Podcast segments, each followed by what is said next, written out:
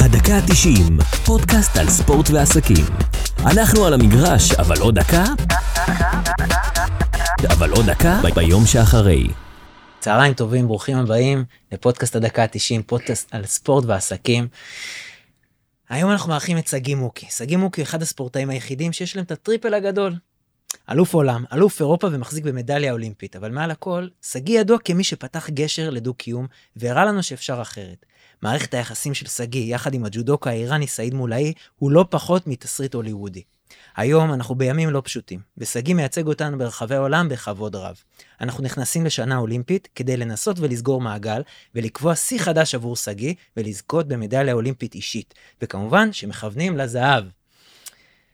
היום אנחנו נדבר עם שגיא על ההתמודדות בימים הקשים הללו, על ההכנה לאולימפיאדה טעונה במיוחד בפריז, על הקשר עם סעיד מולאי, האנשים שמלווים אותו לאורך כל הקריירה. ספ- אה, שגיא יספר לנו על הכלים שקיבל, שעזרו לו להגיע לטופ העולמי בענף הג'ודו, וכמובן נדבר על המחשבות של היום שאחרי. שגיא, כיף, כיף גדול שאתה פה, מה שלומך? בימים, כיף. בימים טרופים אלו, בכלל אילן גם טוב, בפרק האחרון אה, עשיתי עם נתן, בלעדיך. אז כיף שחזרת. כן. איך שניכם, אפילו הייתי אומר, אני מפניתי לשניכם את השאלה, איך אתם ב, בימים האלו, בתקופה המטורפת הזאת, אחרי השבת הארורה, איך זה תפס אתכם? שמע, אותי זה תפס, אה, אשתי מעירה אותי, אומרת לי שחדרו מחבלים. אמרתי, בסדר, אה, בטח משהו קטן, אתה יודע, זה עדיין תקרית. אני קם בבוקר, אני רואה כותרת, מלחמת יום כיפור השנייה. אני לא מבין מה קורה, אני אומר לה, טלי, אני מנסה להרגיע את אשתי, כאילו, תירגעי, בטח התקשורת אוהבת לשים כותרות אה, שמושכות את העין, וככל שעובר הזמן, אני קולט יותר ויותר את גודל האירוע. והתחושה הזאת של החוסר אונים, שגם הם חוו שם, אבל גם אני באיזשהו מקום, שאני לא יכולתי לעזור באיזושהי צורה באותו יום ספציפי, היה, הייתה מאוד קשה. הייתה מאוד קשה, מאוד מתסכלת, אה, החוסר ודאות, ו... צמרמורת. כן, ומה שהלך שם זה, אני יכול להגיד לך ש... אני לוקח איתי לקרבות, אני לוקח איתי ל... הכעס והזעם, אני מנסה לנתב אותם למקום הזה. אה, גם בתחרויות בחו"ל, לקחת מזה את האנרגיה בשביל לייצג את המדינה שלי בכבוד. מדהים. אילן, מה איתך? אני קודם כל אה, שמח לחזור. ו... היית חסר לי. כן. אה, קודם כל אני רוצה באמת אה, להודות על איזשהו משהו שעשינו פה היום, אז אה, אנחנו ככה שמנו קבוצות, סחטיין, ארגנת קצת... מחזירים הביתה את החטופים עכשיו, אמ- וזה כמובן בשיתוף פעולה עם העמותה לקידום הספורט של גבעתיים, שככה נתנו לנו את החולצות האלה, וכל הכבוד להם על, ה... על המיזם הזה. אני רוצה לשתף אתכם ממש בקצרה במשהו שאני חווה. יאללה, אני אחר כך גם אגיד משהו תודה קטנה. כן. שהוא משהו שאני בטוח שכל אחד עובר, uh, לכולם באמת uh, כאילו יש איזושהי דקירה בלב. אני יכול לספר על uh, uh, שני חלומות שעוברים לי במהלך התקופה האחרונה. אחד, זה שאני חולם שאני פשוט מאוד מגיע בחמש וחצי בבוקר למסיבה, ואומר לכולם, ברחו החוצה, כי החמאסניקים מגיעים, זה משהו ש... אני לא יודע איך להסביר אותו, אבל זה, זה עוצמתי אצלי, זה חלום שנע אצלי יום-יום, והלוואי וזה היה קורה. אמ, והחלום השני זה על ימים טובים שאני רוצה שיהיו למדינת ישראל, הלוואי, וצריך אה, לתקן פה הרבה מאוד דברים, המון אמן. המון דברים, וזהו, שכולם ישובו בשלום, באמת, אמן, זה הכי אמן. חשוב. אמן. אמן. האמת שאני אלך לכיוון אחר, אה, פחות ברמה הלאומית, אתה יודע, תוקף אה, היותי כעורך דין שמלווה ספורטאים גם, אז אה, ממש בימים האחרונים נקבע מתווה של קיצוץ של שכר השחקנים. ופה אני ככה מאחורי הקלעים, קצת כאיש צללים פה עם ארגון השחקנים, ואני יכול להגיד שמושיקו מישאלוב, שכל ספורטאי ששומע את זה, ניר אלון ומושיקו, ממש במיוחד מושיקו, נלחם עבור השחקנים. באש ובמים אנחנו מנתחים ביחד דוחות כספיים, עושים דברים שאתם לא מבינים. והכל למען השחקן, אה, תקופה ש... שאנשים יוצאים לחל"תים, כל כך, תקופה לא ברורה, גם במשק. והדבר האחרון שאני מבחינתי, שגם שבעלי עסקים אפילו ששומעים את הפודקאסט הזה, אפילו אני שומע בפורומים, אתה יודע, של עורכי דין שאנחנו יושבים לפעמים וזה, לאנשים קשה לשווק וזה, אז הכל בעניין של רגישות בתקופה הזאת, אבל החוסן הלאומי גם מתבטא בחוסן הכלכלי של כולנו, וחייבים, איך אומרים, לתת בראש, ולהמשיך, ולא לא לוותר, ולא למצב הזה, לגרום לו, לנו לרדת ברמה המנטלית ולא, ולא לתפקד. אגב, אחלה מושיקו. אנחנו מדברים ברמה המנטלית, החוסר ודאות, אחד הדברים הכי, ש... הכי קשים שאפשר להתמודד איתם, ואני יכול להגיד לך שדיברו איתי שחקנים אה, מאשדוד שלא מתאמנים, אמנם הם לא בוגרים, אבל הם צעירים יותר, אוקיי. והם לא מתאמנים, והם לא יודעים לאיזה כיוון הדברים יתפתחו, והכל פשוט נעצר.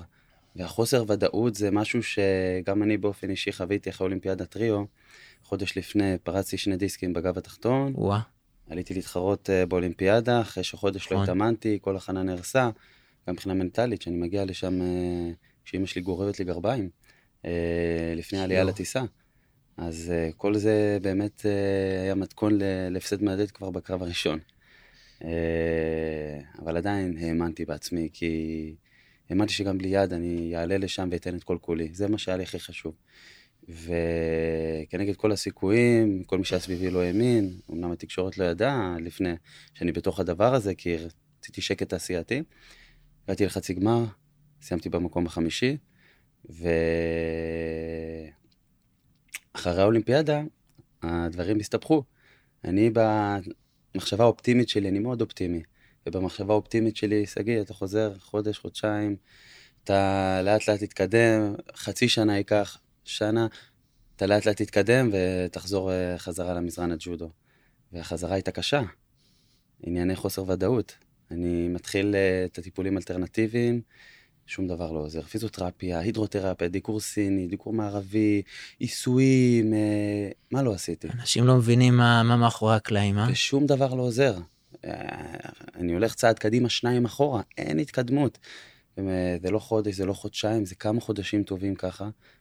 אה, זה חוסר ודאות שהוא מעבר לתחושה הפנימית הזאת, הרבה כאבים, הרבה נימולים לרגליים, כאילו הכאבים הם יומיומיים, מי שסובל מגב יודע את זה, ואתה צריך להילחם עם כל זה. אז uh, עברתי זריקות בגב התחתון, באזור העשר זריקות. אספר לכם סיפור קטן. יאללה, אחד שוט. ה... אחת הזריקות, כל הזריקות, מג... אבא שלי בא, מגיע איתי לבית חולים, מקפיץ אותי. אנחנו יושבים שם לפני החדר אה, ניתוח של הזריקה, וניגש אלינו אחד האנשים המבוגרים. איזה ילד חמוד אתה, שאתה ככה מלווה את אבא שלך. אבא שלי ליווה אותי בתור ילד קטן, גם עכשיו למקומות שצעירים פחות נמצאים שם. וכן, הרופאים לא, לא השאירו לי שום סיכוי, אחרי עשר זריקות הם רצו לעשות לי ניתוח, והבנתי שאם אני עושה ניתוח אני לא חוזר. ונלחמתי ונלחמתי ונלחמתי, עד שאחרי שנה וחצי חזרתי למזרן הג'ודו, אה, וגם בהתחלה זה... היה שנה, אתה רוצה להגיד, שנה וחצי אתה לא היית ב... שנה וחצי אני בבריכה, אני עובר זריקות לגב התחתון, אני עושה פיזיותרפיה, באמצע הזה התחלתי אימוני תנועה שמאוד עזרו לי. רגע, אני רוצה ב- בלוח זמנים משהו, כאילו, לא תכננו את זה, אבל וואלה, מעולה. יש פה אולימפיאדת טוקיו, לפניה אתה היית בעצם פצוע. ישר אחרי אולימפיאדת ריו, ישר, אה, אתה מדבר אחרי ריו. התחרתי. בריו, אוקיי. ישר אחרי, שהיית מקום חמישי, בסדר.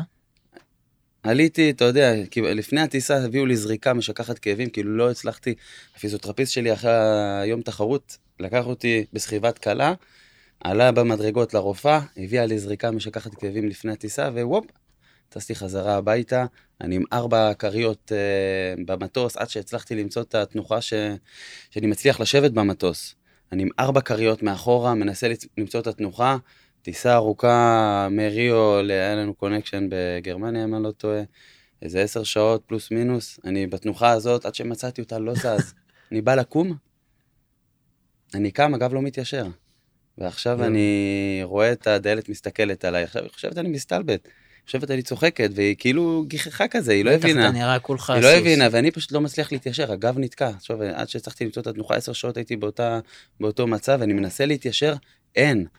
לקח לי איזה רבע שעה, עשרים דקות להתיישר, אבל אה, כן, מגיע הביתה, הייתי מבואס מהתחרות, אה, עזוב את זה שזה הישג מדהים במצב שבו הייתי, אני הגעתי לשם כי האמנתי. אם לא הייתי מתבאס, כנראה הייתי מפסיד בקרב הראשון, כי הייתי עושה לעצמי הנחות, אבל לא עשיתי לעצמי הנחות. ו- וזו הסיבה שהתקדמתי. כן, ואז התחלתי תהליך אה, שיקומי מאוד ארוך, שלא ידעתי לאן אני... ל- באיזה מצב אני נמצא. אני הייתי אופטימי, הייתי בטוח שאני מסיים איזה צ'יק צ'אק, וכן, הרבה, הרבה חשבו שאני... אבידור, אם שאלת אותי לא פעם אחזור. על חוסן מנטלי, אז... אה, אז זה שם, אשכרה שאלתי, תבין, שאני באתי, שאלתי עכשיו אתכם מה, מאיפה זה לקח אותך, שאלתי אותך על המצב של היום, וזה לקח אותך בום לסיפור, וואו, שגיא, האנטישמיות בעולם גוברת, ואנחנו רואים את זה מיום ליום, ואתה באמת מייצג את ישראל בגאווה מאוד מאוד גדולה, ועדיין אנחנו רואים שגם מהיריבים שלך אתה מקבל פוסטים למיניהם, ואיך אתה, איך זה משפיע עליך, איך אתה הגבת לכל הדברים שבטח תהיגו, ו... תראה, זה צובט לי בלב לראות שבאיזשהו מקום אה, מישהו מסוים תומך ב... לוקח צד, כשהוא לא יודע את הפרטים. הוא לוקח צד, אנחנו חייבים להגן על אחינו המוסלמים. אה, זה כאילו בעיטה בכל הערכים, בכל ה... של הג'ודו, כן. של, של הג'ודו של החיים, של, של בני החיים, אדם, של החיים. כאילו... מסכים. אה, לא, זה מראה כאילו לא אכפת לו מאיזו אוכלוסייה מסוימת בעולם הזו, כאילו לא משנה מה יעשו לנו, מה אנחנו נעשה, אנחנו תמיד בצד הלא נכון. אבל uh, לצד ה... כמה האנשים האלה יש... לא איך באמת תתמודד עכשיו, אנחנו, היה לנו ב- באליפות עולם, לדעתי זה היה ב-2019, תקן אותי אם אני טועה משהו, עם הלחיצת ידיים שלא הייתה עם המצרי, נכון? באליפות עולם אתה צודק, 2019. חצי גמר איך אליפות. אתה עכשיו, וואלה, זה יקרה עוד פעם עכשיו, בשנה הקרובה, לקראת לקראת השנה האולימפית. מה קורה? אליפות עולם הבא, גרנד פרי, לא משנה, גרנד סלאם. יבואו אליך מתמודדים, אזרבייג'אן, טג'יקיסטן, איפה ששם בכלל, גם ב-UFC הלוחמים התהפכו לגמרי, אבל אה, איך אתה תתמודד עם זה? אני אגיד לך איך התמודדתי עם זה באליפות עולם. אה, ברגע שאני מגיע לחצי גמר באליפות עולם מול יריב מצרי, הקרב הזה כבר הופך להיות אה, מעבר לקרב. של הג'ודו, הוא הופך להיות גם הרבה מנטלי. כי בסופו של דבר, יריב מצרי ועולות שאלות, האם הוא ילחץ את היד, לא ילחץ את היד, האם הוא יעלה בכלל. נכון. אה, וכל מיני שאלות שהן לא צריכות להישאל. לא. וברגע שהרגשתי שאני טיפה סוטה מהכיוון שלי, מה-state of mind שאני רוצה להיות בו, הלכתי, הלכתי מחוץ לאולם, יש שם מעין ג'ונגל מיוחד אה, ליד האולם תחרות. יצאתי החוצה, לקחתי אוויר, עשיתי סיבוב.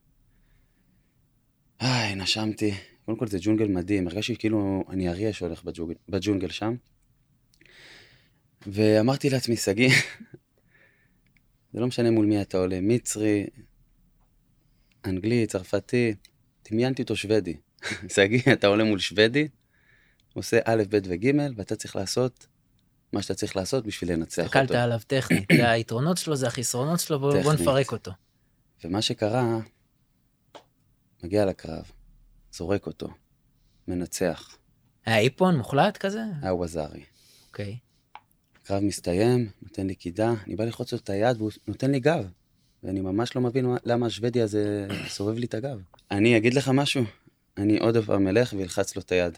למה? ברור, כי זה הפנים של מדינת ישראל. ברור, גם זה הפנים לקות שלנו. קידה זה חשוב, זה דווקא... לתת קידה, לכבד, בטח. וזו הדרך שאני גדלתי בה בג'ודו, שההורים שלי חינכו אותי, ואני חושב, של מדינת ישראל. אני מנסה לא לשפוט את האדם, אה, לא משנה לי מאיפה הוא הגיע, אני לא אשפוט אותו. אני, אנחנו גדלים בסביבות שונות, אנחנו גדל, כל אחד גדל באיזשהו דת מסוימת ולאום מסוים, ואני לא אשפוט, אני אכבד את האדם הזה, את הדעות שלו, כל עוד, אה, אתה יודע, אנחנו יכולים לכבד אחד את השני. לדוגמה, המקרה של סעיד מולן. בדיוק, באתי לשאול אותך על זה האמת, מה, מה אתה אומר? באמת יש מנגד את הסיפור של סעיד, איך אתה, קודם כל איך אתה בקשר איתו, אה, בטח בתקופה הזאת של המלחמה, כן. אה, איך זה תופס הקשר שלכם, איך זה תופס את המשמעות הנוספת הזאת בתקופה הזאת? שמע, אני וסעיד אה, חברים טובים, אני חושב שהחברות שלנו היא אור בתקופות כאלה, כי אנחנו רואים הרבה שנאה, הרבה שנאה בעולם, אה, מלחמות, אתה רואה את אוקראינה ורוסיה, אתה רואה הרבה שנאה, הנה, חמאס וישראל. אה, ויש לנו עוד חזיתות חוץ מחמאס, יש לנו גם את החזית בצפון, את החזית עם החות'ים, ובעולם הרבה אנטישמים שפשוט לא אוהבים, שונאים יהודים. כי... אז בורות. אני, אומר- בורות, כן. אז אני אומר, אה, זה האור שיש לנו ב, ב, בתקופה הזאת של היום, שאני חושב שהחברות שלי ושל סעיד מהווה, אה, מהווה השראה, או איך אני אגיד, למידה על, בוא'נה, אנחנו בני אדם, בואו נירגע, בואו ניקח את הדברים בפרופורציות. אנחנו לא צריכים לשנוא אחד את השני, אנחנו צריכים לעשות את ההפרדה בין הפוליטיקה לבין מי שאנחנו ביום-יום, כל אחד מאיתנו כבן אדם פרטי. ו... ואגב, אני וסעיד היינו אמורים לעשות טור ב... לפני המלחמה, סגרנו טור, הרצאות בארצות הברית, וטור מאוד גדול, שככה מספר על החברות שלנו, על דברים שהיו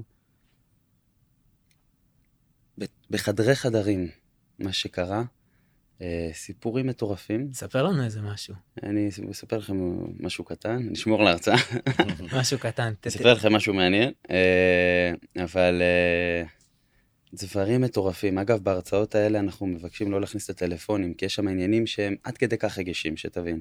שוט מה שאתה יכול. אה, כמי שעבר קריירה מבין אותך לגמרי, לגמרי. כן, מאוד רגישים. סיפורים חדר הלבשה לא תמיד מספרים, בדיוק. כן. לא רק חדר הלבשה, זה, אתה יודע, זה רגשות, זה דברים שזזים לך, אבל... אה, אבל זה מרתק. שגיא העלה משהו, כי אתה יודע, יש אה, המון המון כעס על ההסברה הישראלית, ואני אגיד משהו שאין לנו שום דבר נגדו. אתה רואה את הצ'צ'ני הזה מה-UFC, שיש לו 38 מיליון עוקבים, ותחשוב שיושב לו שם בקוסטה כן. ריקה, בקוסטה ריקה איזשהו עוקב, שלא מבין, לא מכיר בכלל לא את ישראל ולא את פלסטין, והוא רואה את הפוסט הזה של חביב, ואתה יודע, ובאופן אוטומטי הוא שונא את ישראל, זה כאילו, זה מתסיס, זה...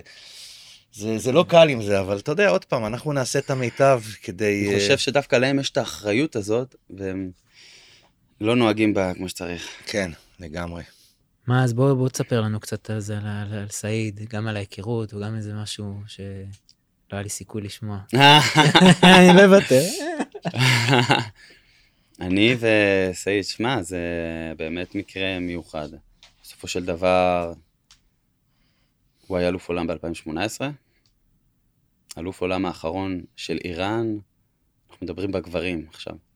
הוא, טוב, איראן לא נותנת לנשים להתחרות, אה, אבל אנחנו נתרכז בג'ודו גברים. אלוף העולם האחרון שהיה לאיראן היה ב-2003 או 2004, אם אני לא טועה. שתבין כמה זמן, מ-2003-2004 עד 2018. אה, אגב, אותו אלוף עולם, מ-2003-2004, הוא היה אחד הספורטאים הכי טובים. היום הוא יושב ראש הוועד האולימפי באיראן, גדול. שהוא אמר לסעיד לא לעלות מולי, שהוא קיבל את ההוראות מהמשטר, והוא חווה מקרה דומה. ב-2004, אולימפיאדת אה, התמונה. יוון, כן. כן. אה, הוא מוגרל, הוא מדורג ראשון, הוא אמור לקבל הגרלה קלה, והוא היה צריך לזכות בזהב. גול מול מי אמריקאי? קרב ראשון הוא מוגרל מול ישראלי, מישהו משלנו. אודי וקס. אוקיי. האיראני לא עולה. הוא חוזר לארץ. קודם כל הוא היה לוקח שם מדליה, כנראה זהב. אה, הוא מחליט לא לעלות, להיצמד להוראות המשטר. הוא חוזר הביתה, הוא מקבל כבוד של מלכים. אני אומר לך, כבוד של מלכים. לוחצים לו כל הראשי מדינה, ראשי המשטר, באים, פוגשים אותו, לוחצים לו ידיים, נותנים לו כבוד, הוא מאוד מפורסם. אחמדינג'אד. אני אומר, כאילו, הוא לא עשה קרב אחד, הוא כאילו... הוא- והוא היה יכול לזכות. הוא אלוף עולם בכל זאת. ערכים אחרים, חביבי. והוא מקבל כסף כפול שלוש ממה שהוא היה, אם הוא היה זוכה בתואר אלוף אולימפי. כפול שלוש, תבין, הוא חוזר לשם בטופ של הטופ. על איזה הישג? על זה שהוא לא עלה מול ישראלי. ואנחנו ראינו במהלך השנים פה ושם, היה מקרה בודד. ועכשיו יש שני ספורט... בשנים האחרונות יש שני ספורטאים טובים, סעיד מולאי, אלוף עולם 2018, סגי מוקי, אלוף עולם 2019, שגם לא היה לנו אלוף עולם בגברים, בג'ודו, נכון. אה, שנפגשים בשלבים המאוחרים. זה קורה פעם אחר פעם אחר פעם אחר פעם, וסעיד מבין שזה יכול לקרות גם באולימפיאדה. הוא החליט לברוח מאיראן אחרי אחת התחרויות שהוא... בידיעה שהוא לא חוזר לשם. אה, בעיניי זה מישהו שרודף אחרי החלומות שלו מאוד רחוק, וזה אומר עליו הרבה. יש אה, מצב זה הבן אדם הכי אמיץ שאתה מכיר. אמיץ מאוד, כן, הוא רודף אחרי... חלומות וחיים הייתי אומר חיים. שם. כן, כן, הוא מוכן למות בשביל החלומות שלו, זה... בשביל להיות אה, כי לצאת ספורטאי, מאיראן זה כמו לצאת מהכלא, תכלס. בשביל לצאת מאיראן, זה... כן, הוא ברח אחרי אחת התחרויות, הוא לא יצא, הוא כאילו בא להתחרות אחרי אחת התחרויות, הוא פשוט ברח, הוא פשוט לא חזר לאיראן, פשוט נסע משם, הבריחו אותו לגרמניה, איפה שהרוסה שלו. אה, ומאז הוא לא ראה את המשפחה שלו. אה, הוא איתם בקשר.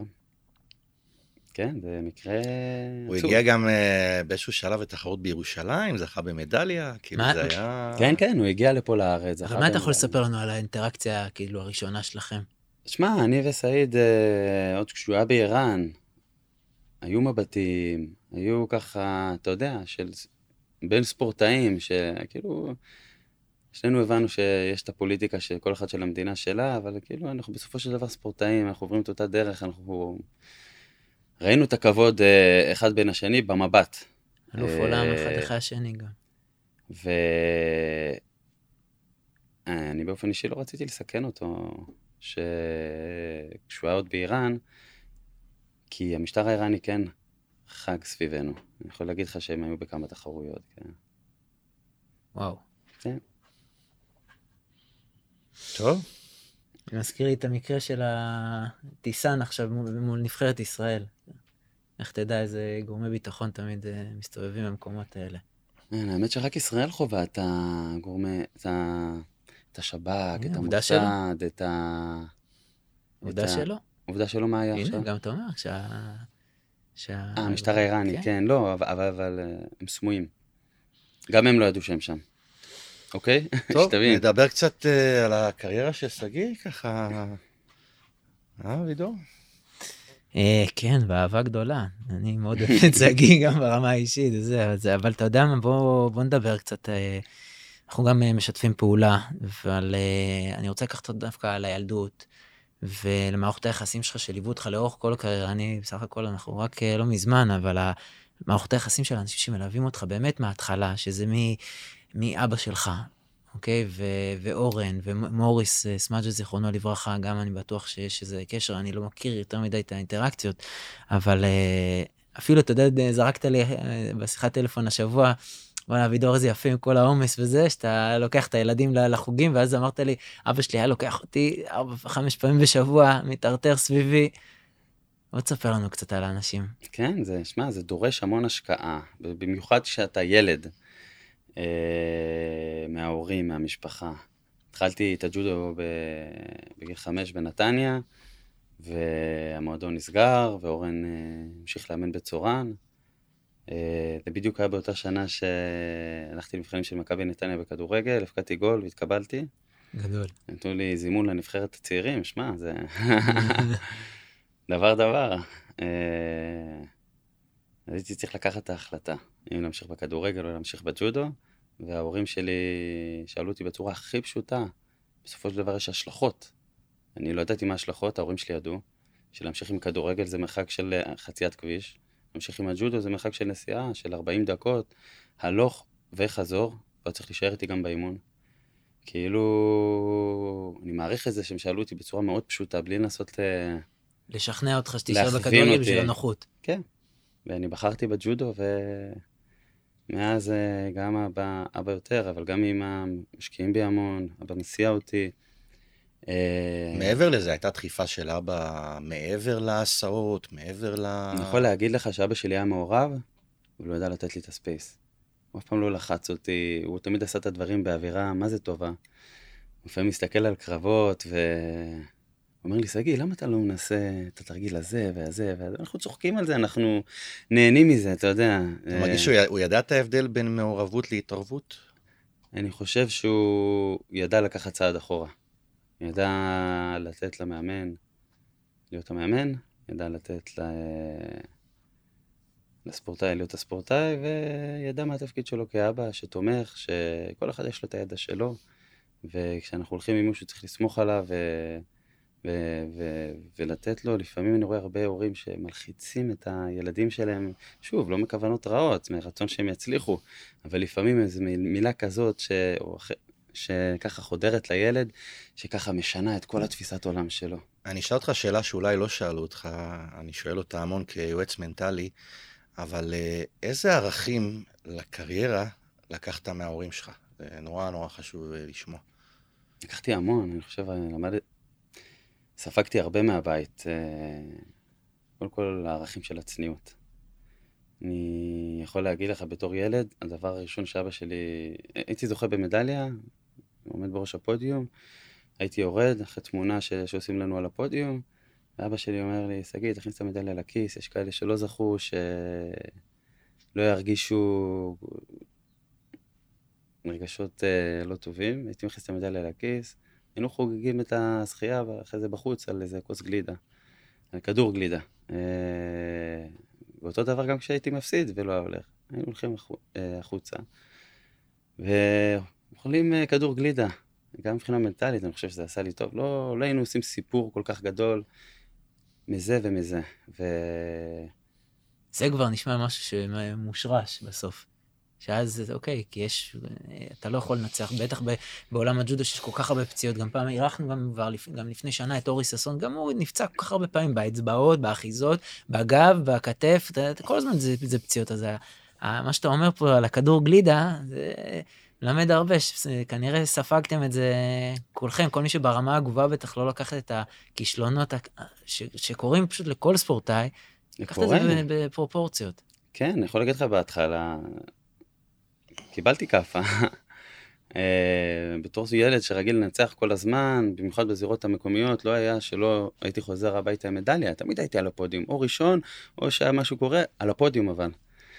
Uh, תחרות ראשונה בחו"ל, אני טס, אני מתחרה עם ילדים שגדולים ממני בשלוש-ארבע שנים, uh, הייתי הכי צעיר, הם מיזגו שתי שכבות גילאים.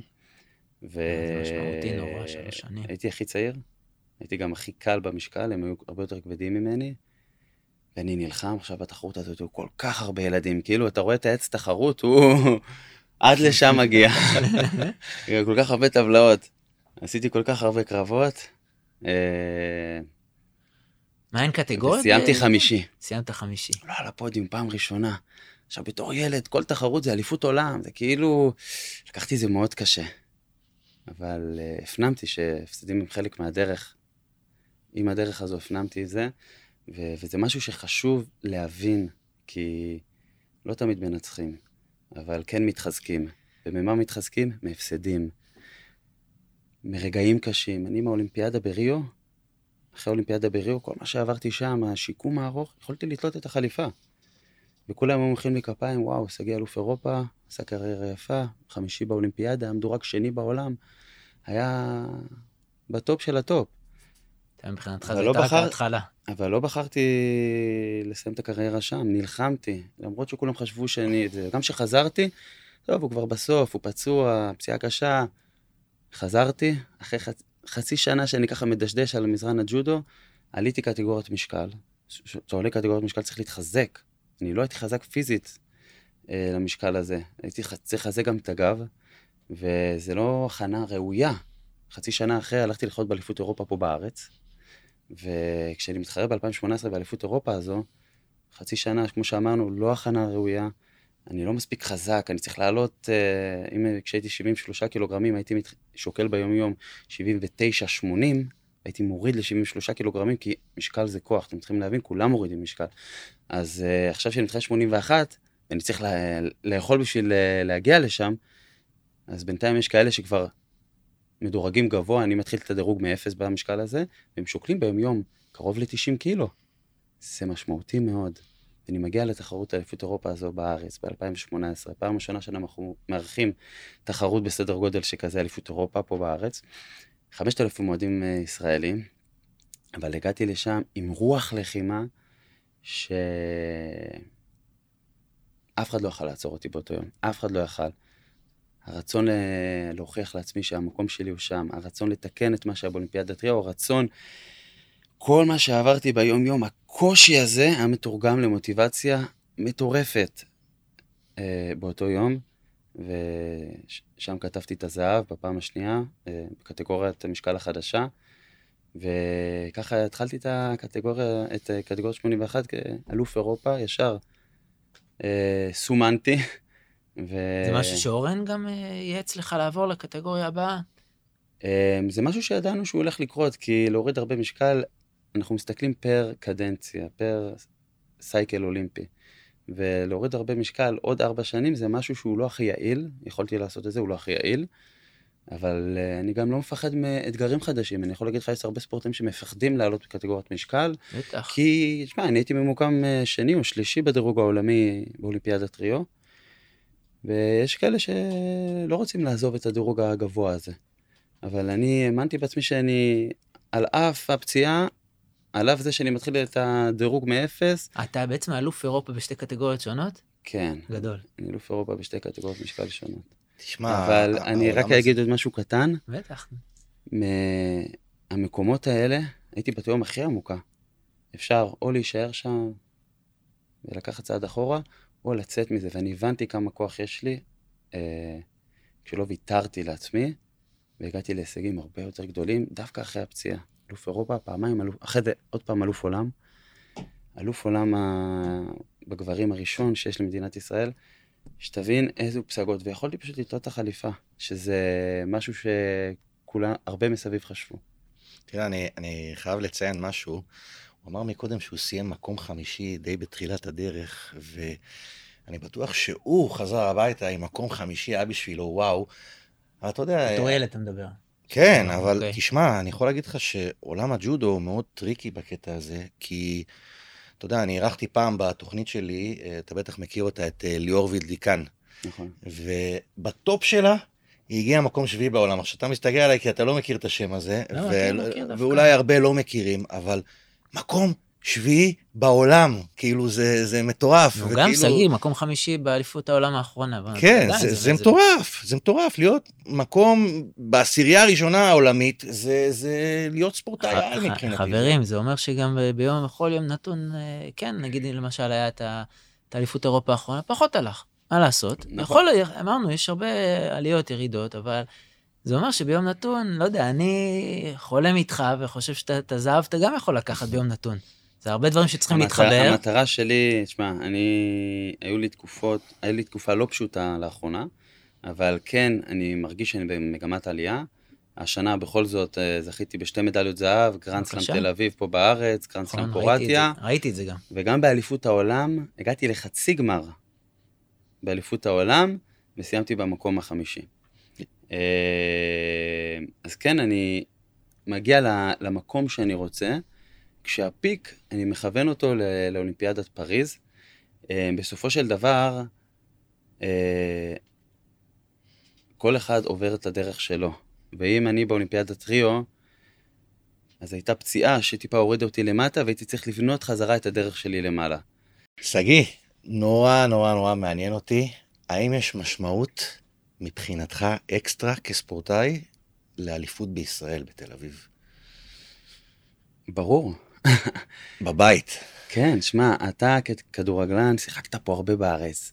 היו מלא אוהדים שבאצטדיונים, שמילאו את האצטדיונים ועודדו אתכם. ואני בתור ספורטאי, ישראל, ג'ודוקה ישראלי, לא חוויתי את זה עד 2018. לפני 2000, אף פעם לא הייתה פה תחרות גדולה. וכשהייתה פה את התחרות ב-2018, אמרתי, וואו, איזו הזדמנות מדהימה.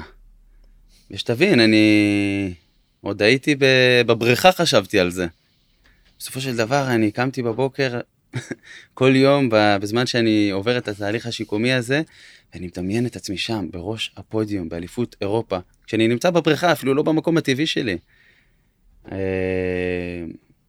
זה שדמיינתי את, עצמי, את זה שם, זה עזר לי לקום כל בוקר, כל ערב, הייתי עושה פעמיים, שלוש ביום אה, טיפולים כאלה ואחרים אה, בשביל לחזור למזרן הג'ודו. אה, כן, דמיינתי את זה. קצת לפני האליפות אירופה שהת, שהתקיימה פה בארץ, אה, התקיימה אליפות ישראל. וניסו לדמות את זה לאליפות אירופה. כמובן, קשה, אבל אה, היה לי חשוב באופן אישי כן להשתתף שם, כדי להרגיש את התחושות של להתחרות בארץ, כי הרבה זמן לא התחרתי גם באליפויות ישראל. התחרתי שם, זה אומנם היה חודש, אפילו משהו כזה, כשחזרתי באמת להתחרות, כשחזרתי באמת uh, לג'ודו, uh, סיימתי במקום השני אגב, בגמר, בקטוריית משקל שלי, החדשה. Uh, אבל uh, כן, זה, זה היה חשוב לי בפן האישי להרגיש את הקהל הישראלי. ובסופו של דבר לא ידענו למה לצפות, אני אגיד לך את האמת. כי מצד אחד, הקהל הישראלי יכול להרים אותך למקומות הכי גבוהים שרק אפשר. ומצד שני, הלחץ והציפייה והרצון להצליח יכול לשתק אותך. ראיתי המון ספורטאים טובים שבתחרות הזו, הלחץ שיתק אותם. ואני הצלחתי להתמקד בלחימה שלי, הצלחתי להתמקד במה שעברתי באולימפיאדה בריו, הכל היה טרי, ורציתי כל כך להוכיח קודם כל לעצמי שאני יכול אה, להגיע לשם. והרוח לחימה שהייתה לי שם, מטורפת. אתה תראה איך אני עולה לקרבות, אני עולה לקרבות עם ראש קדימה. שואה גם. ידיים ככה, בוא, בוא, תהיה גבר. כאילו, חיה, כשהיא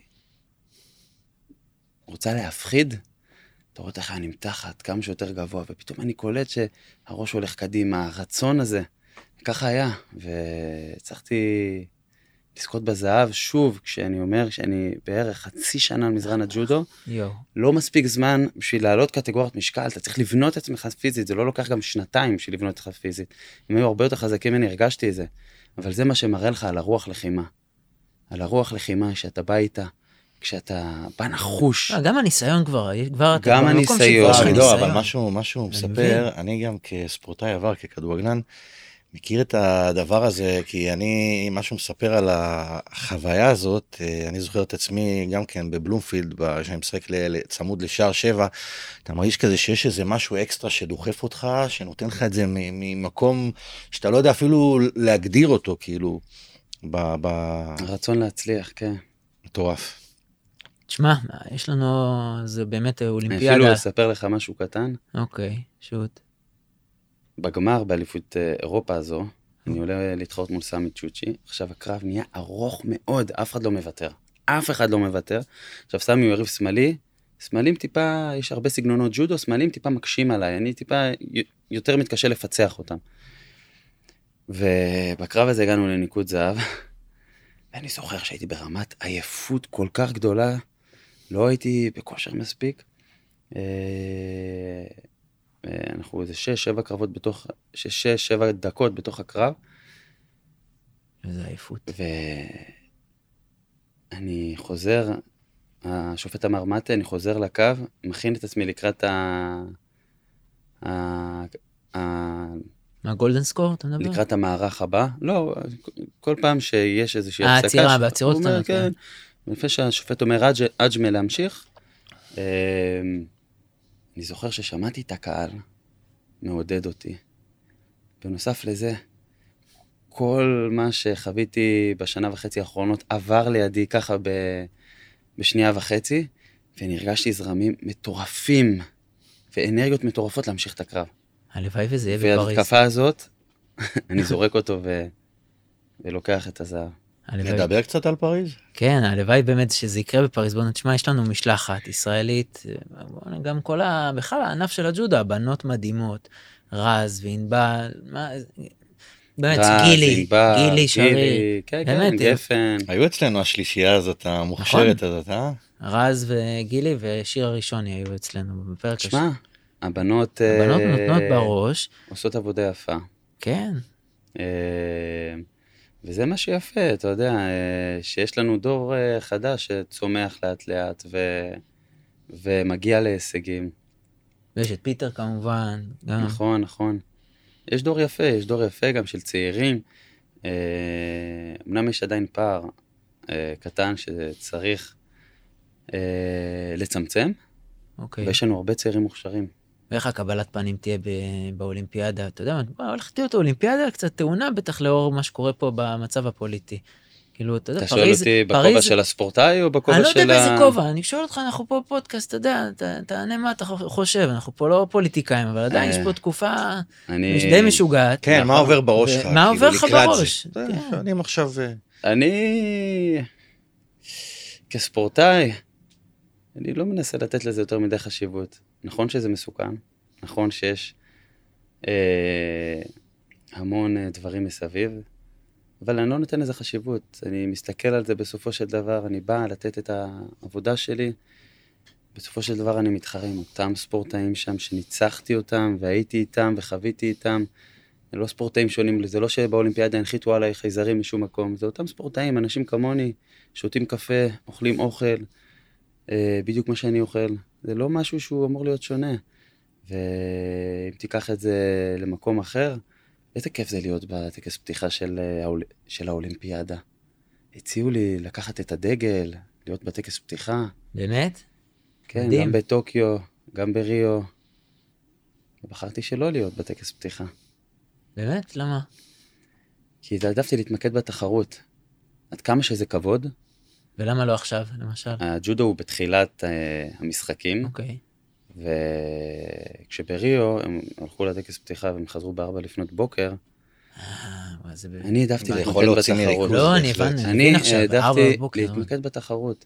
אני יכול להגיד לך שבריו יוסיין בולט עובר לידינו, אנשים רצים להצטלם איתו, משגעים אותו, מסכן. מזל שהוא מהיר. תשמע, העלית קטע, הרמת לי להנחתה, אחד הדברים שאני עובד עליהם מול ספורטאים, זה היכולת אה, לשחזר תחרות, אוקיי? ואתה יודע, אני הולך ליוסן בולט, שהוא אחד, ה...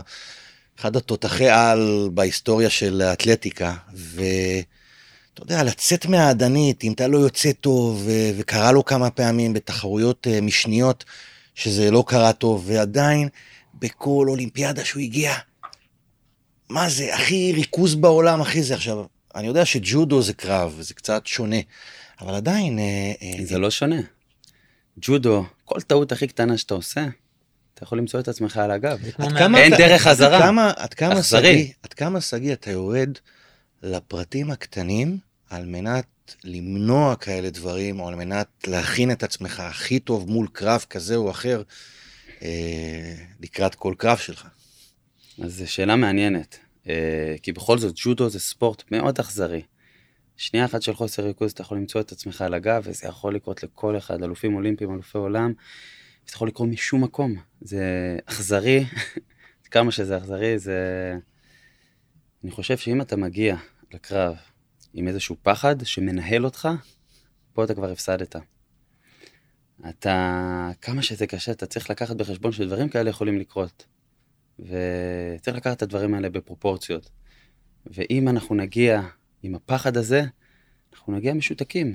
אנחנו לא נביא את, הג'ודו שלנו לידי ביטוי, אנחנו נפחד לעשות כניסה מלאה וחזקה ועוצמתית שתזרוק את היריב. אז אנחנו נעשה חצי כניסה. כשעושים חצי כניסות, היריב לוקח אותך אחורה. אסור לתת לפחד לנהל אותך. אתה צריך ללכת עם אמונה חזקה, עם רצון לנצח, ושאתה יכול לעשות את זה. ובשביל למנוע את זה, בשביל להגיע הכי מוכן לקרב, אז אתה צופה בקרבות של היריבים, אתה לומד אותם, אתה לומד מה אתה צריך לעשות, וגם כשאתה לומד את היריבים שלך זה מאוד טריקי. יש אנליסטים באמת? זה אצלכם? לא אנליסטים, אבל כדורגל יש מלא, נכון. בכדורסל יש כן. אנליסטים. יש אולי ביפן כל מיני פרופסורים כאלה, יפנים לוקחים את זה לכיוון אחר. אבל לפני, לפני זה, אה, אם אנחנו, גם כשאתה חוקר את היריב שלך ואתה רוצה להבין מה הוא עושה, אז אתה מתכנן תוכנית קרב. גם כשאתה מתכנן את התוכנית קרב, אתה צריך להיות זהיר.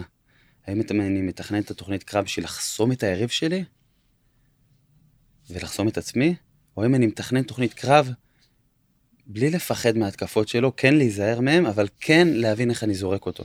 כאילו יש בגישה גם של התוכניות קרב, בסופו של דבר, אם אני עושה הכל בשביל למנוע ממנו לעשות את מה שהוא עושה, ואני לא מצליח לה, להביא את הג'ודו שלי לידי ביטוי, או שאני לא מפחד ממה שהוא עושה, אני לוקח את זה אה, בחשבון, אבל אני כן לוקח את הסיכון, אני כן מנסה להביא את הג'ודו שלי לידי ביטוי. בתוכנית קרב, שזה אסטרטגיה, יש גם אה, חוזקות של היריב, חולשות של היריב, הכל בא בחשבון, הכל בא בחשבון. ואתה מפנים את זה גם אה, בתחרות אני עצמה? מפנים, הכל בא יש לך בחשבון. רשמים? יש לך איזה כמו מחברת צ'יטינג קטנה שאתה אומר, אנחנו מסתכלים, יש היום יוטיוב, היום כולם מסתכלים ביוטיוב. לא, אני מדבר שאתה, זה כמו שליף למבחן, ניקח את זה. אה, אני לא צריך שליפים, היום ב-15-20 ראשונים אני מדורגים. בראשונם, כולם מכירים את כולם? לא מכירים את כולם, מסתכלים, זה חלק מהעבודה, לצפות בקרבות, ו... והתפקיד של הספורטאי זה להגיע מוכן לקרב, התפקיד של המאמן זה מן הסתם, להסתכל על הספורטאי ו... ולבוא איתך מוכן. מן. הסתם בגילך? מן הסתם בגילך, אה, אתה יודע, אתה מגיע עם הרבה יותר ניסיון לפריז. כמה נכון. זה- כמה זה משמעותי יהיה בפריז? תשמע, כל צד יש לו את היתרון שלו. אם אני ספורטאי מנוסה, עברתי דרך מאוד אה, ארוכה. סליחה. הכל טוב. כל אחד יש לו את היתרון שלו אם אני ספורטאי מנוסה, עברתי דרך מאוד ארוכה, אה, וכן, אה, אני מסתמך הרבה על הניסיון, אמנם יש פציעות שלספורטאים צעירים אין, אבל ספורטאים צעירים מגיעים בלי ניסיון, אבל עם הרבה רעב ומוטיבציה, פחות מבזבזים פצועים, אנרגיה גם. יותר קל להתאמן, אז כל מקום יש לו את היתרון שלו, ויש כאלה אומרים, אה, אה, נגיד, אה, אמרו את זה על הרבה מאוד ספורטאים, גם על אריק, שהוא מבוגר מדי והוא מתחרה בגילים מאוחרים, אז בסופו של דבר, כל עוד יש לך את זה פה בפנים, ואני מרגיש שזה פה בפנים, אני אלחם על מה שאני אוהב לעשות ומה שאני עושה. תגיד, לך ולאורן, יש איזה תוכנית, משהו שהיא ממש מובנית ל- לאולימפיאדה הזאתי? Um, התוכניות, uh, כן, משתנות שזה- מפעם לפעם, מה שהתאים לריו פחות מתאים לטוקיו ופחות מתאים לפריז, uh, ואנחנו ככה מתכווננים ומנסים uh, כל פעם מחדש להמציא את עצמנו מחדש, אם זה תרגילי ג'ודו חדשים, אם זה תוכניות חדשות, תוכניות קרב ותוכניות אימון מותאמות יותר. הדברים הם משתנים, ואנחנו אה, ביחד עם המציאות. אה, שמונה חודשים. מהיום, אתה יודע. כן? זה, זה מעניין. טוב, תגיד לי, נחזור רגע למשהו קטן, שאיזה חוב קטן ממקודם, אה, סיפרת על הלחץ שהיה לך פה בתל אביב, אה, פשוט לרצות את הקהל הישראלי. לא הייתי לחוץ. לא, בסדר, אבל כאילו, יש, יש היה- איזשהו היה לחץ, נכון, כן. סליחה. אבל אני אגיד לך את האמת, הצלחתי באיזשהו מקום, ננטרל. ליהנות? קשה לנתק את הקהל הישראלי, אבל הצלחתי לגרום לזה להרים אותי. אני כאילו, אתה יודע, אם אני בדרך לתחרות, ואני אספר לך איזה קוריוז קטן, המאמנים וכל הצוות שמסביבי, מרחיקים את כל האנשים מסביב, ונתנו הוראות לכל הישראלים שם שעובדים בחדר חימום שלנו, לפני שהולכים לעולם תחרות, אל תתקרבו אליהם, לא לבקש תמונה. כאילו שאנחנו נהיה בתוך ה-state of mind שלנו, זה משהו שלא היה אפשר להימנע. ואם אני, אתה יודע, שנייה לפני שאני עולה לקרב, עומד, מחכה שיקראו לי, שנייה ממש לפני העלייה, שגיא, בוא סלפי, טאק. אז, אה, או יום לפני התחרות, מתקשרים אליי, שגיא, תגיד, אתה יכול לארגן לי איזה שניים, שלושה כרטיסים? אז אה, קשה לנתק את עצמך מזה, אבל אני יכול להגיד לך שממש הרגשתי בזון, ממש הרגשתי שהקהל הישראלי איתי. שגיא, אני לוקח אותך למקום אחר, קצת מקום כלכלי, למקום גם שלי. בוא נדבר קצת על הפן הכלכלי של ג'ודוקה. אם אנחנו בעניין תודות, אז, אה, ובעניין כלכלי, נו, אז אה, כן, דרך המדינה מאוד קשה להתפרנס, במיוחד אה, בתור ספורטאי אולימפי. אוקיי. אה, בתחילת הדרך ההורים שלי הוציאו באזור ה-50 אלף שקל על טיסות, עד שזכיתי במדליית ארד באליפות אירופה עד גיל 21, מדהים. ונכנסתי לסגל ומעטפת רפואית ומעטפת של טיסות, וקיבלתי את המשכורת הראשונה 500 שקלים. אה, וכיום יש, אה, יש לי ספונסרים נכון. שתומכים בי ונותנים לי את הגב הכלכלי, בוא נותנים תספר לי לי את על השקט, הספונסרים, וגם אני אשמח. תדירן, אוקיי. סוזוקי, חברת אדידס, שככה נותנים לי את השקט הכלכלי להתמקד בג'ודו ולהצליח, שזה מדהים ולספונסרים בעיניי. עתידיים, נגיד מה, איזה איזה ערכים אתה מתחבר ש... אתה יודע, מבחינת אה, חברות, מה היית מצפה מזה? מחברות ש- שיהיו איתך בדרך, וזה לא רק עניין של כסף, מבחינת הערכים, מה שזה מייצג. את הגב, את הגב שהם איתך, גם כשהולך וגם כשפחות הולך, וההבנה שזה, שזו דרך. אתה יודע, גם חברות עוברות דרך, ולפעמים הם אה, למעלה, לפעמים הם למטה, יש תקופות טובות, פחות טובות. אבל אה, מה שמחבר בינינו, ביני לבין הספונסרים שלי, זה הערכים האלה של המצוינות, של ההתמדה, שאנחנו לא מתפשרים על מה שאנחנו רוצים להשיג. וזה מדהים uh, לראות uh, איך גם האנשים האלה שהצליחו בדרך שלהם עם החברות שלהם, אם זה בשיחה שלי עם משה ממרוד, ש... שככה עד היום אנחנו מדברים, והוא ככה מדבר איתי, קודם כל, מדבר בגובה העיניים. אתה רואה אותו מדבר עם כולם מסביב בגובה העיניים, זה משהו בצניעות שלו מדהים בעיניי. וככה מזכיר לי כל מיני דברים שדיברנו, אה, כח... כל אחד מהזירה שלו. אז אה, זה דברים שרצים קדימה, ואם זה צבי נטע, שהוא הבעלים של מכשירי תנועה, שהיה איתי באליפות העולם שבה זכיתי. היה איתי שם, הוא עשה לי הפתעה. היה לו איזה פגישות ביפן, האליפות העולם הייתה ביפן, והוא לא, לא רצו לגלות לי שהוא מגיע. ואיך שאני מסיים את הגמר, פתאום אני רואה אותו שם, נותן לו חיבוק, שמח. אחרי זה, כאילו, ממש הופתעתי. אחרי זה הסתכלתי על וידאו, אתה רואה אותי עולה לקרב בטירוף, וביציע, אתה רואה אותו ככה עם כובע, בדיוק יורד במדרגות, מתיישב, צופה ככה בשקט. זה היה מגניב לראות את זה. גדול. תשמע, בוא, אני, אני מסתכל עליך, שגיא, ואנחנו מכירים, בסוף זה חתיכת דרך. אתה, נכון, יש את הסגל זהב ואת הסגלים האלה, זה, שגיא מוקי זה עסק, אנשים לא מבינים את זה. שגיא, זה כאילו, איך אתה מנהל את זה? אז איך אני... ניהלת את זה עוד לפני, אתה יודע, לפני שאנחנו גם אה, אז אני- מכירים, ועם רפי. כן, אז אני לא מנהל את זה, אני משתדל להתרחק מזה, כי בסופו של דבר אני ספורטאי, ויש הרבה פיתויים מסביב, המון, המון פיתויים מסביב, ויש הרבה אנשים טובים מסביבי שעוזרים לי להצליח, דואגים לי, אם זה הסוכן, אם זה העורך דין, אם זה, כמו שאתה אומר, רפי טירם, העורך דין, המנהל, ניב אשת כהן, אה, גם אנחנו עכשיו אה, התחלנו איזה דרך, אני ואתה, אבידור. ו... מי זה הסוכן? ניב אשת. כהן. כן. וכן, יש את גם את אשתי שעוזרת לי בכל המסביב, עם זה שהיא היא עכשיו גם עם התינוק. אה, בלילה? בלילה אני ישן בחדר נפרד, שתבין. יואו, ולא אני, לא כי אני בחרתי, זה כי לא אשתי ידעתי. אמרה לי, שגיא, אתה ישן בחדר נפרד. יואו, זה מטורף. שתבין כמה כל הסביבה שלי איתי. בהתחלה אני ממש פחדתי עם התינוק, תינוק ראשון. לא, לא ידעתי איך ההתנהלות אה, צריכה לקרות, ובלילה הראשון לא, לא ישנתי, אני כל הזמן מסתכל עליו, בואנה, הוא יושן, הוא נושם. אה, והגעתי לאימון עייף. והבנתי שזה לא יכול לקרות, ואשתי הבינה שזה לא יכול לקרות, ולאט לאט, שבוע ראשון אחרי שככה התאקלמנו, ארגנו חדר בשבילי, שאני אוכל לישון, ו... וכן, יש לי את התמיכה הזאת מסביב מהרבה מאוד גורמים שרוצים בהצלחתי, ואני אומר להם תודה על ככה משפחה, הורים. איזה מלך אתה. אני חייב להגיד שגם הייתה לי עכשיו, לא חשוב, אני בטוח לא אציין בגלל החיסיון והכל, אבל התקשר אליי שחקן מוכר, מה זה, אתמול. ו...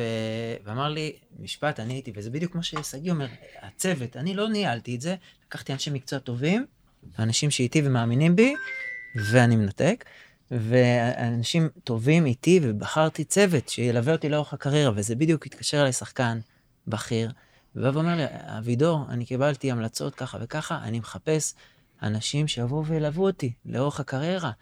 ותשמע, אני הסתכלתי עליו, אמרתי, תשמע, אני גאה בך בכלל שאתה אומר את זה, בחור צעיר, איזה יופי האמרה הזאת, וזה, שגיא כבר מנוסה, עבר דבר או שניים. שגיא אלוף עולם. מבחינתי זה, זה מדהים הדבר הזה שעטפת את עצמך בסגל, בכלל. כאילו, כן, זה דבר. שלמדתי, ב... ב... אתה יודע, ב... במהלך זה עסק, הדרך זה הזו. עסק, ממש שגיא זה עסק, נכון? כמה שזה כאילו דבר שהוא גם גאווה לאומית. התנהלות. תקשורתית, גם מול התקשורת, גם. יש המון עכשיו כלי תקשורת בעולם שרוצים לראיין אותי. המון. אתה לא יודע כל אחד מה האינטרסים שלו, איך הם רוצים אה, להוציא את מדינת. ישראל, ויש אנשים ששומרים עליהם מסביב. תשמע, אני חייב להגיד לך שעדיין לא סיימנו, אבל אה, כל שאלות ששאלנו אותך היום, באמת אני אומר לך, אה, ענית כאלוף, ואני מקווה שתביא את זה גם כן לפריז, כי מגיע לך, ואני אמן, חושב, אמן. ש... אני חושב שכל אחד שינסה להתקיל אותך, לא יצליח. לא משנה מה תהיה השאיפה שלו בריאיון, אני חושב שאתה יודע לענות טוב מאוד, אתה חי את, ה... את מדינת ישראל, אתה חי את העסק שלך, אתה חי את החיים הספורטיביים שלך, ורואים את זה על כל כולך. אז אה, מדהים. תודה רבה, תודה, תודה. אני גם אגיד שהיה לי הכבוד להיות איתכם פה אנחנו היום. לא סיימנו, אנחנו יש לא משהו סיימנו, אחד, לא יש עוד? כמה דברים אה, קטנים. כן. אני איתכם עד מתי שתגידו. לא, לא, סבבה, האמת שיש לי עוד שאלה אחת אחרונה לפני שאנחנו עוברים לשתי פינות שלנו, יש לנו שתי פינות, אחד זה שאנחנו שואלים אותך דקה 90, שאלון 90 שניות, שאלות שאתה יורד בשלוף, אבל משהו אחד אחרון, איך אתה... בסוף, סגי, בוא נהיה ריאליים, בסדר? מרגיש גם מספיק פתוח. אה, היום שאחרי, אוטוטו דופק בדלת, תסכים איתי, אין פה מה יותר מדי, יש מחשבות כן להישאר בדו- בג'ודו, יש איזה חלום מסוים שאתה כן אה, חולם לעשות, שאתה רואה בסופו של דבר, אתה, אתה עובד מול אנשי עסקים, אתה רואה את העולם הגדול, יש משהו ש, שכן אה, מדגדג לך לעשות? כן, יש הרבה דברים שעושים לי טוב, אני יכול להגיד לך הרצאות, אני מאוד נהנה. בהתחלה אני... מי שמכיר אותי מהבית ספר, קח את החברים שלי מהבית ספר, אומרים, וואי, איזה ילד מופנם הוא. והיום אני מדבר מול התקשורת, וזה משהו שבהתחלה היה לי קשה, פתאום ראיתי שלמדתי את זה ואני נהנה מזה. ואני עומד היום מול קהל, ואני מרצה לכנס סוכני הביטוח באילת, הרציתי לאלפי סוכני ביטוח שם, וגיליתי שאני מאוד נהנה מזה. לדעת שאני מצליח לתת למישהו משהו, או שמישהו מקבל השראה ונהנה, ושמוחא לי כפיים בסוף ההרצאה. Uh, בהתחלה היה לי קשה עם זה, שוב, אני בטבע שלי מאוד מופנם, אבל אני מאוד נהנה מזה. כיום אני נהנה מזה, ואני מגיע להרצאה, ואני פחות, uh, כמו שאתה אומר, זה תחום שהוא יותר uh, מוכר לי, אבל שוב, uh, אלה דברים שאני שומר אותם לאחרי. אני הכל עושה בטוב טעם, במינון, אני לא רוצה להתפזר, אני אסיים את האולימפיאדה הזאת. יש כל מיני כיוונים, גם ג'ודו, גם הרצאות, כל מיני כיוונים שכן אה, נמצאים שם, והמינון שלהם כרגע הוא קרוב ל... מועט מאוד, כי המטרה המרכזית היא אולימפיאדת פריז. אדיר. אילן, תתחיל. טוב, שאלות 90 שניות. הניצחון הגדול בקריירה שלך והרגע המרגש. אבל בשו"ת. אה, רגע, רגע, זה הניצחון והרגע המרגש. זה כן. בנפרד או ב... נראה לי שזה היה באותו מקום. באותו, אוקיי, אה, ניקח את אליפות העולם. 2019 טוקיו, שזכיתי בתואר אלוף עולם. אוקיי, המקום היפה ביותר שהתחרית בו. יפן. בעולם. אני אוהב את יפן. לגמרי. המדינה הכי הזויה שנסעת אליה בטור כלשהו. צ'אט שנייה. צ'צ'ניה, אוקיי. והייתי לבד שם, בלי ישראלים. אגב, כאילו עם מועדון גרמני, שהצגתי אותו באליפות אירופה למועדונים, והיה מפחיד, כן. הספורטאי שאתה מעריץ אותו. אה, הוא לא איתנו, קוראים לו קוגה. טושירו קוגה יפני. וואו. אני אספר לכם אחרי זה מה הוא עשה. טוב, אה, סעיד מולאי במילה אחת. חבר. ענק. אם לא היית ג'ודוקה, מה היית? הרגתי אותך. כדורגלן. טוב, למה מתרגלים אה, מהר יותר? לקום אה, בלילה לילד, או לשחק בסדרות טלוויזיה? למה מתרגלים מהר יותר? אה, אני לא קם, טפו טפו טפו, אשתי, מה זה עוזרת לי? אז אה, החוזקה שלך בג'ודו. החוזקה שלי בג'ודו, הרוח לחימה. טוב, מה תהיה סגירת, סגירת המעגל המושלמת שלך בקריירה? לעמוד שם בראש הפודיום באולימפיאדה ולהצליח להיות אלוף אירופה, שכבר זכיתי פעמיים, אלוף עולם, ולעמוד שם בראש הפודיום, כי תמיד שואף לראש הפודיום, גם אלוף אולימפי. אמן. טוב, הדבר הבא שלנו זה שאנחנו, ככה אנחנו גם חותמים בדרך כלל את הפודקאסט, פינת טיפים. אנחנו שומעים אותנו לא מעט ספורטאים, אנשי עסקים. בוא ניקח את זה. אני הייתי שמח ש... שתיתן כמה טיפים, גם בשלבי ביניים, שגיל 16, 18, ואיך אנחנו יכולים, איך ספורטאי צריך, להתמקע, להתמקצע ולהתמודד עם זה. אז אה, טוב, יש את הטיפ הזה שהרבה אומרים שהוא גם נכון, כן? זה לא שזה, שלחלום בגדול, לא לפחד להאמין, ולא לא להתבייש להאמין.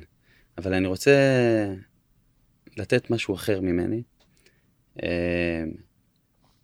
במהלך הדרך שלנו כאנשי עסקים, כספורטאים, אני מדבר לא על, על פגישת עסקים שאנחנו מתכוננים אליה, על יום תחרות שאנחנו מתכוננים אליהם, אנחנו נדבר על היום-יום, שאנחנו מתאמנים, שאנחנו מתכוננים למשהו.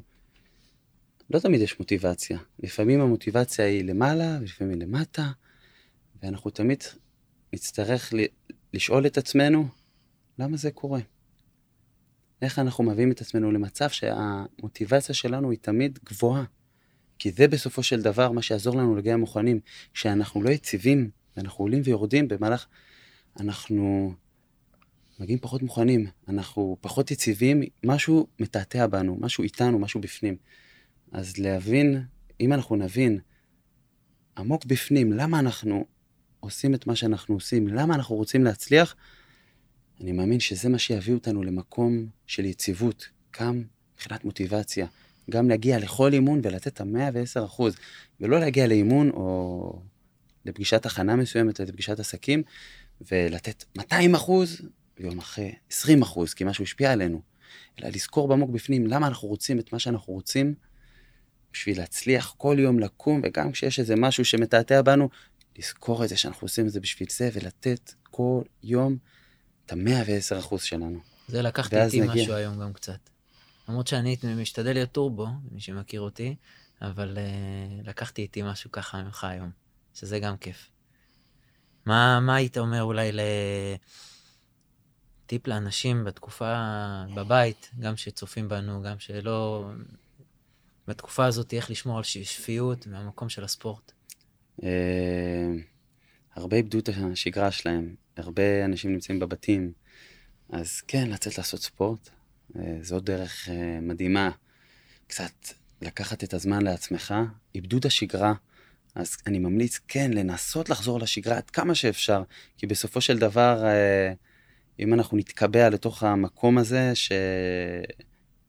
כשאיבדנו את השגרה, זה ייקח אותנו למקומות לא טובים. כן לחזור לאט לאט לשגרה, לנסות לפחות, וכן אפשר להיעזר בספורט, ואפשר כל אחד בדרך שלו אה, לצאת החוצה ולקחת אוויר, וכן, יש חוסר ודאות, אה, אבל אה, לא לשכוח, להאמין, להיות אופטימיים, לסמוך על הצבא שלנו, יש לנו צבא חזק, לשמור על חיוך. אני יכול להגיד לך שאני במסגרת המלחמ... ההסברה שלי, אוקיי. Okay. וואו, אני כל הזמן מדבר על זה, אני כל הגוף שלי צמרמורות. אני הגעתי לאיזה מקום התנדבותי שלי, באה מישהי מבוגרת, אומרת לי, וואי, אני מכירה אותך. עכשיו, חלק מזה שלפעמים אני אומר, אני כאילו אוהב לצחוק, לצחוק על זה, אז אני אומר לה, גם אני מכיר אותך, מאיפה אני מכיר אותך? מאיפה למדת? עכשיו היא גדולה ממני ב-10-20 שנה, כאילו, אבל זה חלק מהחיבור שלי לבן אדם, כאילו, אני סתם רוצה להכיר יותר, זה חלק מהצחוקים והחיבור. ואז היא אומרת לי, אני מבארי. ישר אני ירדתי, אמרתי לה, אני סגי מוקי, הג'ודוקה, אמרה, אה, נכון, נכון, בעלי אוהב אותך. והיא סיפרה לי ככה, שאלתי אותה, איך את, את בסדר? אני הייתי חלק מ... דרך משרד החוץ, הלכתי לראות מה שקרה שם מבארי, אני מקווה שאת בסדר וכל הסביבה שלך. אני יודע שחטפתם מכה קשה, והיא אומרת לי, אנחנו יחסית יצאנו מזה בזול. אה, אני, בעלי, הילדים בסדר, אה, אבל אה, האבא לא איתנו. וכשהיא אמרה לי את זה, קודם כל בשיחה הייתה מאוד אופטימית. ולצד האופטימיות המטורפת שלה, היא אמרה לי את זה, ואני קיבלתי צמרמורת ענקית, שכאילו, התקופה כל כך קשה. מה יש לך להגיד? ואני רואה את האופטימיות ואת ההסתכלות קדימה. אני קיבלתי מהדבר הזה, מהרגע הקטן הזה, המון השראה.